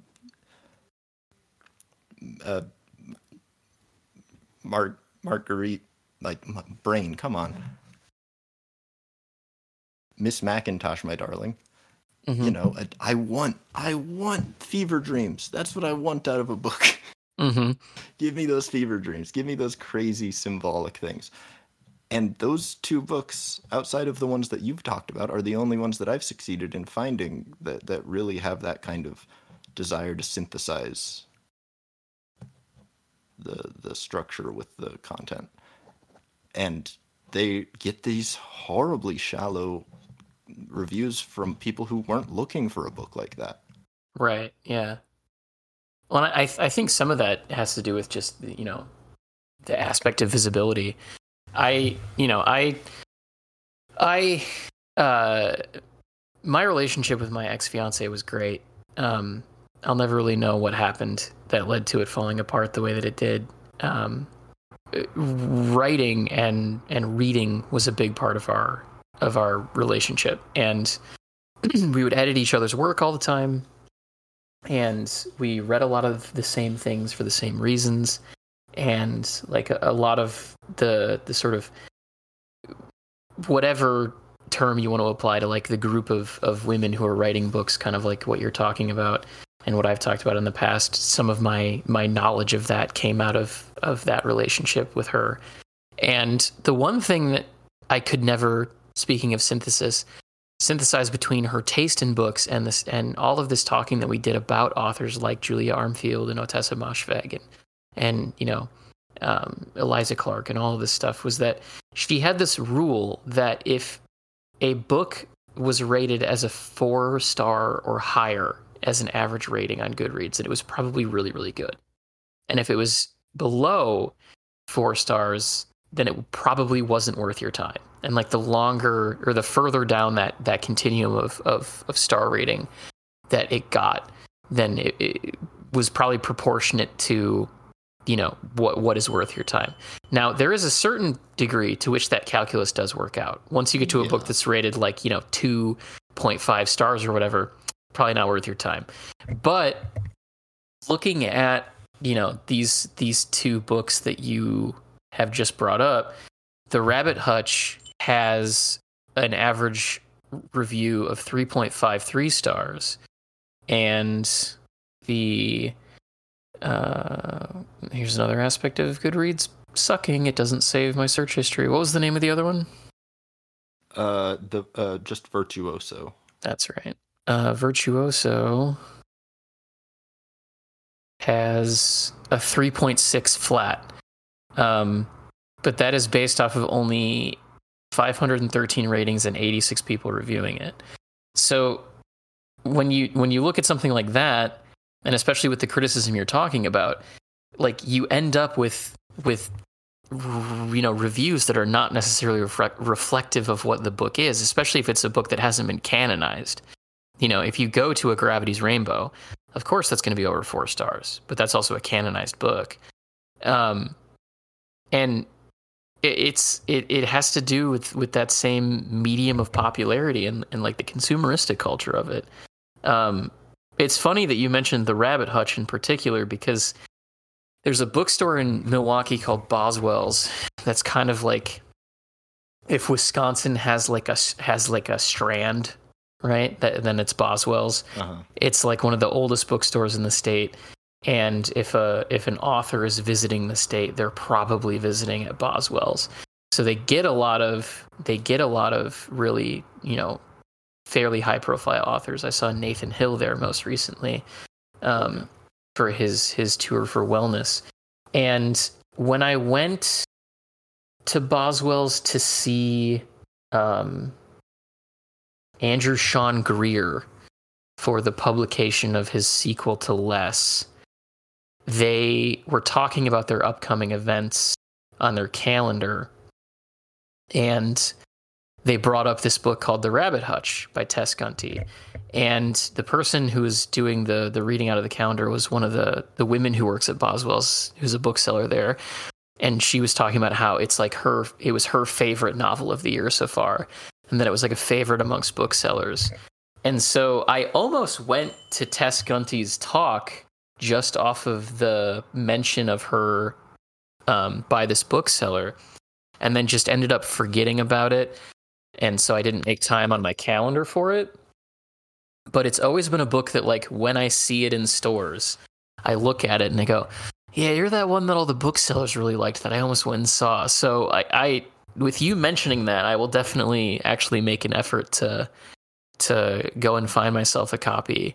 Um, I'm going to be at a bookstore on Wednesday on a date uh, with somebody, so I'll see if they have those two books there.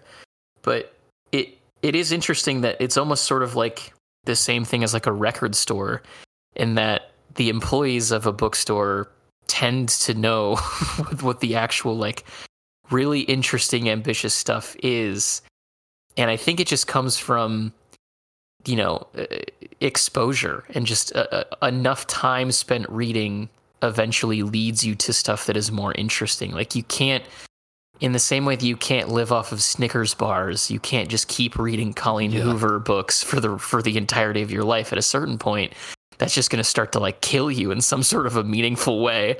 Um, and I so I wonder with the popularity of Colleen Hoover and BookTok and, and all of the stuff that's currently popular on that, if the same creators on that app end up being, you know, the significant personalities for we'll say that TikTok doesn't get banned and say that over the next decade they remain as popular and they they they grow older in the same way that like the first generation like YouTubers did. Is is their taste going to push towards something more interesting as time goes on? Cuz they're probably reading about as much as a bookseller does. And so at the end of the day is are they going to get more towards, you know, the stuff that you and I would like to see and does that then lead to more people uh, who are just out on the street wanting to read that stuff. You know, time time will only tell. Uh, social media is weird in that regard. Yeah, and I mean the, the truth of the matter is that like it's easy for us to say, you know, you read Colleen Hoover uh, back to back to back. Eventually, you're gonna blow your brains out. Um, but like we're we don't read in the same way most people read, and that's not to say mm-hmm. that we read in a better way. But you know, we are reading because we do value those not levels of analytic value, but that is the level of, on which we read.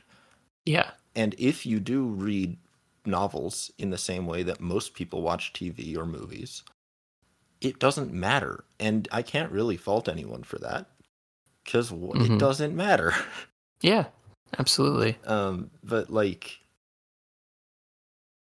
there is a like I I do truly get the sense that most people do have that sort of progression that you described. Mm-hmm. And it's very hard for me to to estimate because like one of the first book series I ever read was the Animorphs. Sure, yeah. D- did you ever read those or are you aware of them? I, I know what they are. Um, I I was not allowed to read them because my mom thought that they looked demonic based on the cover art. Mike, that's so okay. That's crazy. Um, do you want to know why she, sh- she maybe I don't know how old you were. Why she sh- why she shouldn't have let you read them? Is because uh, no. they are like deeply accurate depictions of the horrors of war and the, like the decisions to commit genocide or not in order to save yourself. Weird. Okay. They are like some of the most disturbing books ever written, and they were targeted at elementary schoolers. Hmm. And they are really good, actually, in, in mm-hmm. hindsight. And I they form a lot of like who I am. Who I am as a person is formed based on reading those books. So mm-hmm. it's very hard for me to say, okay, does the average person who read like Harry Potter and you know, The Wind in the Willows, you know, because this average person is 80 years old apparently. um, Little Women, mm-hmm. you know, uh, like actual books that are like, you know, quote unquote age appropriate. It, books that are not trying to be thematically driven if I hadn't read those books, the, the, those incredible books which were written to to teach children not to c- commit war crimes, yeah, like would would I still have an interest in like would would I have read Slaughterhouse Five in middle school? Who knows? Like all of those things, and it's uh, is it a progression or is it just that certain people really love tearing things apart and certain people really love tearing books apart? Yeah. That's a good question. And i, I think it, it's actually interesting as you've as you've explained that dichotomy. Um it, it it comes to mind like two different employees of mine right so the cafe that i manage is right next to a university. So most of my employees are college kids. Yeah. And um i have one employee who recently like as of maybe the last couple months of last year have start has started like reading a lot. And she's like devouring like book after book after book after book. And is reading a lot more of the um like I guess what what I'll say is like book of the month club picks if you know what kind of book that might be. Sure. Yeah. Um based on that online web service. You mean as um, dying? Yeah, yeah, absolutely. um and and with some veers off to like still mainstream but a little bit easier digestible stuff like like she read like normal people by sally rooney Uh-huh. and and that's a book that kind of i think conforms to the reader. Like you can take normal people as far as you want to go with it as far as like you know the psychology of the two main characters and and some of the thematic aspects of what sally rooney is doing that. It's a real shame that she really has not written anything like that since in my opinion but um you know so so that's that's one of them. And then i have another employee who is a university student and she has been like just reading romance books. Like she's a speed reader so she reads super fast and has just been like devouring like romance book after romance book after romance book in the the same vein of sort of what is becoming very popular now where it's like it's like almost smut but it's like acceptable smut and there's still you know like a storyline there. Um and it sort of became like like a, almost like a like a folk tale amongst my employees that I don't own a television, which is true. Okay, um, sure. And so she came up to me one day and she was like, "Kate, is it true that you don't own a television?" And I was like, "Yeah, that's true. I I if I did, I would just watch it all the time and there was other things that I wanted to do instead, mainly reading and writing and She's like, "So you just go home and like read books?" And I was like, "Or listen to like vinyl records, yeah." She was like, "Okay." And then what proceeded was like an incredibly like stimulating productive conversation over the next like half hour where she mentioned that she like was was getting back into reading as like a whole sort of concept and has been enjoying these romance books that she's been reading for the past few months but that she she wants to she wants to step into something more serious and she's like and I and you know I, I'm sure that I can't handle like whatever weird philosophical stuff you're reading but like I, I would be super interested to read something a bit more serious. And so it became this conversation about like truly searching for something above that, for lack of a better term, like surface level um, literature that she'd been engaging in. So like I recommended Donna Tartt to her. I think Donna Tartt is like one of the perfect like transitional authors to recommend to somebody from a standpoint of of we're we're stepping into, you know, higher level themes and and some real like characters as as functionaries to the plot sort of authors while still remaining highly readable Mhm. um I, I don't love the way the secret history was co-opted into a a fashion aesthetic um but it it is it is very indicative of like one mindset versus the other because that was where she was coming from um the other one of my employees just keeps asking me how's little women because in her words, I don't even understand whatever it is that you might be reading. I can't really understand the kind of books that you like. I was like, that's you know fair enough to each to to to each their own, right?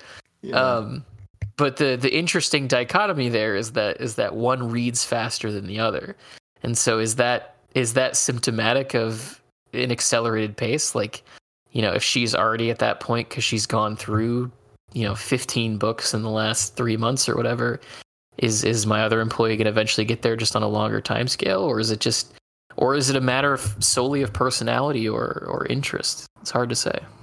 Yeah, I mean, so like I, I haven't, I, I, I consider her an aunt. She's like a, a third cousin or something. Um, she has read not super racy, but like pulp romance stuff her entire life. And the what I presume is that she just grew up with that as entertainment. She didn't, you know, have TV growing up or something.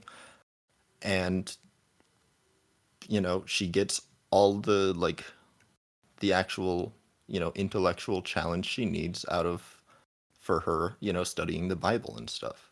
Mm-hmm. And I think for a lot of people that's the case is that they they have like they have the the analytic part of their brain regardless of any kind of discussion of like differing levels of analysis or differing types of analysis or differing attitudes of analysis on a person by person basis, you know, most people have like a thing that they care about that fulfills them in that way, or they fulfill themselves in that way by thinking about their social lives. Mm-hmm. And it's not to say that so then the only people who read you know, capital L literature are loners or ne'er do wells. Sure. But then I, I think that menaces is, to society. Well, for, certainly that. but um, you know, it seems like it's one of those things where, like, if you grew up in a household that, you know, you saw your parents reading big books, you don't, you never had that like stigma that a lot of people have like oh they're carrying around infinite jest to show off that they can read a long book. Mm-hmm. like i remember when i was young my mother read um, pillars of the earth. And she finished it and she said well that was a waste of my time and that was kind of my introduction to the idea of long novels which is that mm-hmm. like it can be something that you enjoy and then you're done with it or it can be something that changes your life and i you know and i, I wonder how much of this boils down to people not believing in themselves and how much yeah. of it boils down to g- genuinely having no interest and no predilection towards this type of analytic reading yeah i, I and that's and that's such a good point because i actually had a similar experience with my mother um my mom worked for most of my life. Like I was a latchkey kid, so I would be home alone until both my parents got home from work at like 6 p.m. Um, but when she suddenly wasn't working anymore, um, she decided. Well, at first she decided to pick up watching Law and Order SVU, um, and and then eventually Criminal Minds for the briefest of times before she had like a panic attack that she was becoming a bad person by watching Criminal Minds. And okay, all right. I've heard way too many people who have that fear. It's God, a it's it's, it's, a weird like social psychosis related yeah. to that show in particular. It really is. And so she started to read again um, after a brief detour to watching SpongeBob.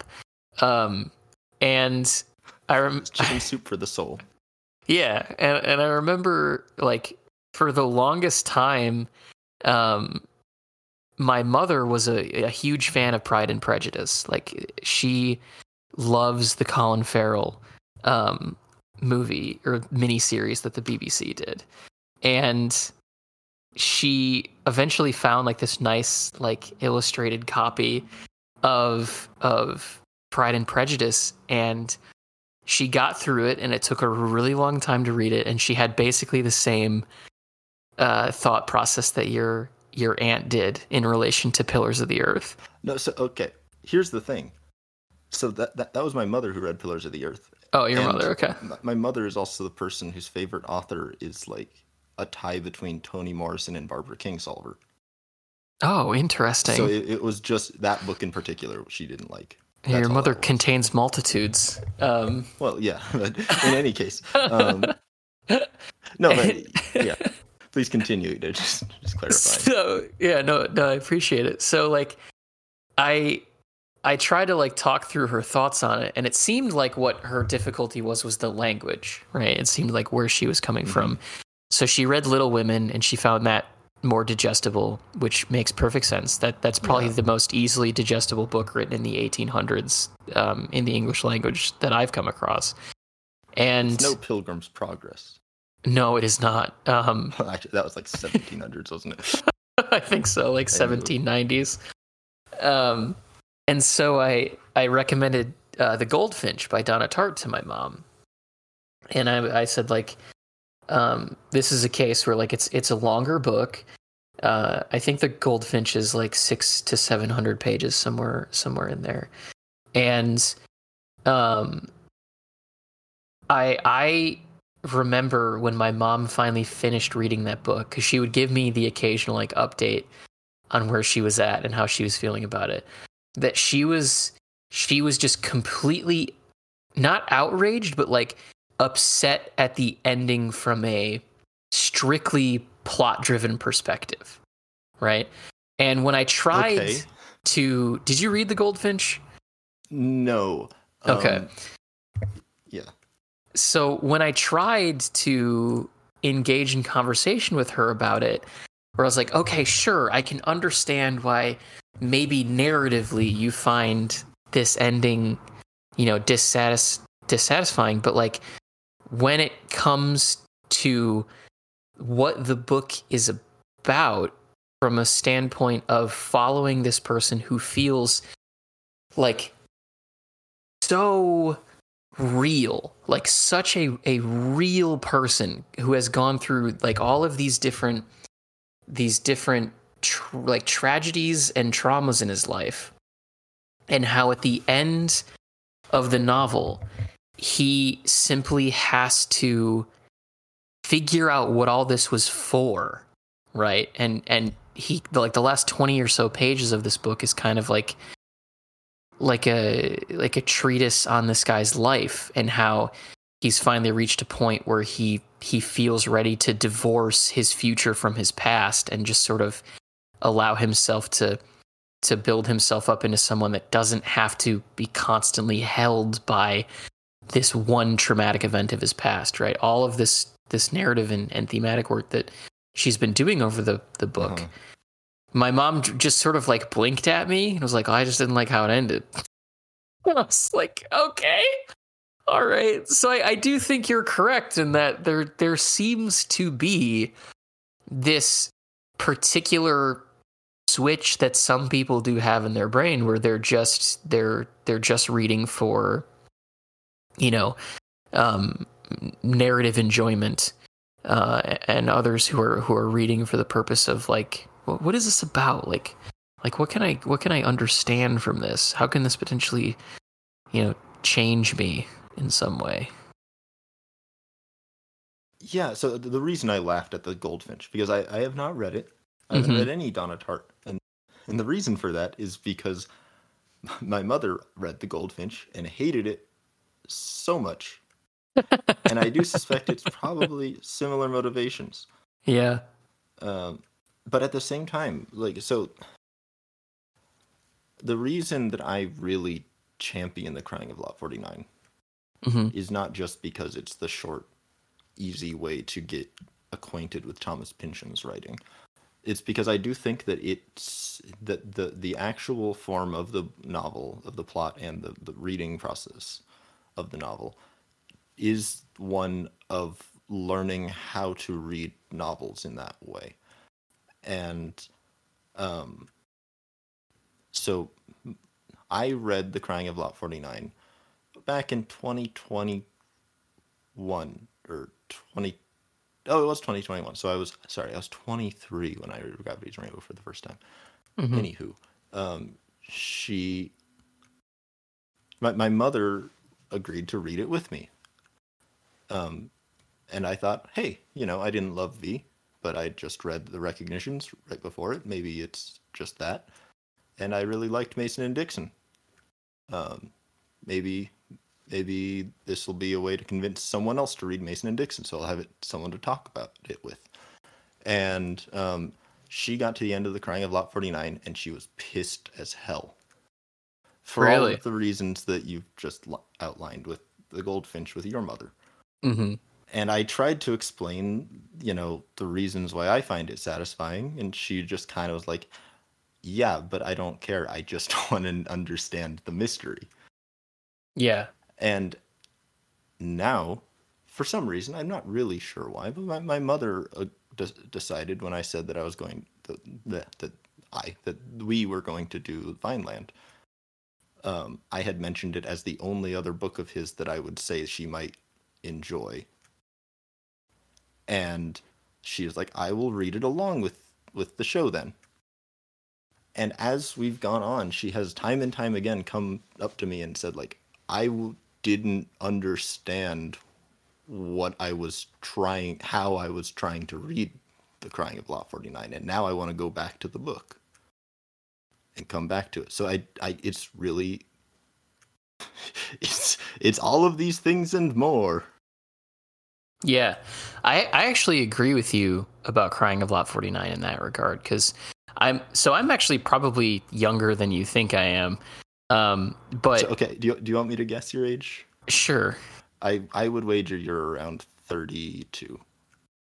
you you are you are high. I'm high, Um, okay. You are high, but Okay. My my first interaction with with Pynchon was as a result of um, the Inherent Vice movie, and like I I came to Pynchon because I was so interested in PTA as a filmmaker, and when I saw that that movie was based on a book, I was like, well. I'm very impatient for this movie to come out because it looks so fascinating. I'll just go buy the book and I'll read the book. And I read the book and I didn't fucking understand like like Yeah. and like really much of it. I I definitely got a good chunk of it from a standpoint of like the the overall like plot aspects, but um when it came to the actual like real thematic work that that Pynchon was doing, I I didn't get it. And so then I read Bleeding Edge right after that, and I understood that one even less. Um, and so, but I was I was so fascinated by him as an author and the fact that like I could seriously tell that something else was going on, um, and that there there was something else here that I was missing, but that was evidently there. That I just needed to keep, you know, I just needed to keep working towards it. And so then I, you know, after joining like the Pynchon subreddit and like reading around and like doing more research, came to Crying of Lot 49. And that was the first one where it actually clicked for me. Um, and did did kind of, so to speak, give me the keys to to reading on that deeper level. And then after that, I went back to to uh, Inherent Vice and fell in love with that novel. And then um, at the time thought that I hated Bleeding Edge. Um, so I did not go back to it immediately. That one took longer for me to come around on, but then read like, you know, most of the rest of his books and and sort of continued to utilize that concept of like what did what did I learn through reading Crying of Lot 49? What did I what did I figure out about reading as an exercise? Um, that, you know, would come in handy here. So I, I agree with you. I think that it, it can be the best place to to break through not just to understanding Pynchon, but you know, postmodern writers and, and, and authors of bigger books, so to speak, as a whole. Yeah, I mean, and in particular, that book has has a it and Gravity's Rainbow have that incredible ability to inspire paranoia, Yeah. and that that in particular, I think, is a the way that he literally in the text connects the psychological, you know, terror of paranoia with the experience of reading through things. I, I think is a a I think it's very important to understanding the attitude of most you know postmodern novels, post 60s mm-hmm. postmodern novels at least, but also just like it, it really is something that I think most people just don't. You know, you go through life trying to not make pointless connections because mm-hmm. everyone's brain always does it not necessarily all the time but everyone has you know false positives in their mm-hmm. cognitive process at some point. point and to have a book that tears down that facade of what you should and what you shouldn't be connecting i think i think it might be necessary for a lot of people to be able to enjoy um, these kinds of challenging novels.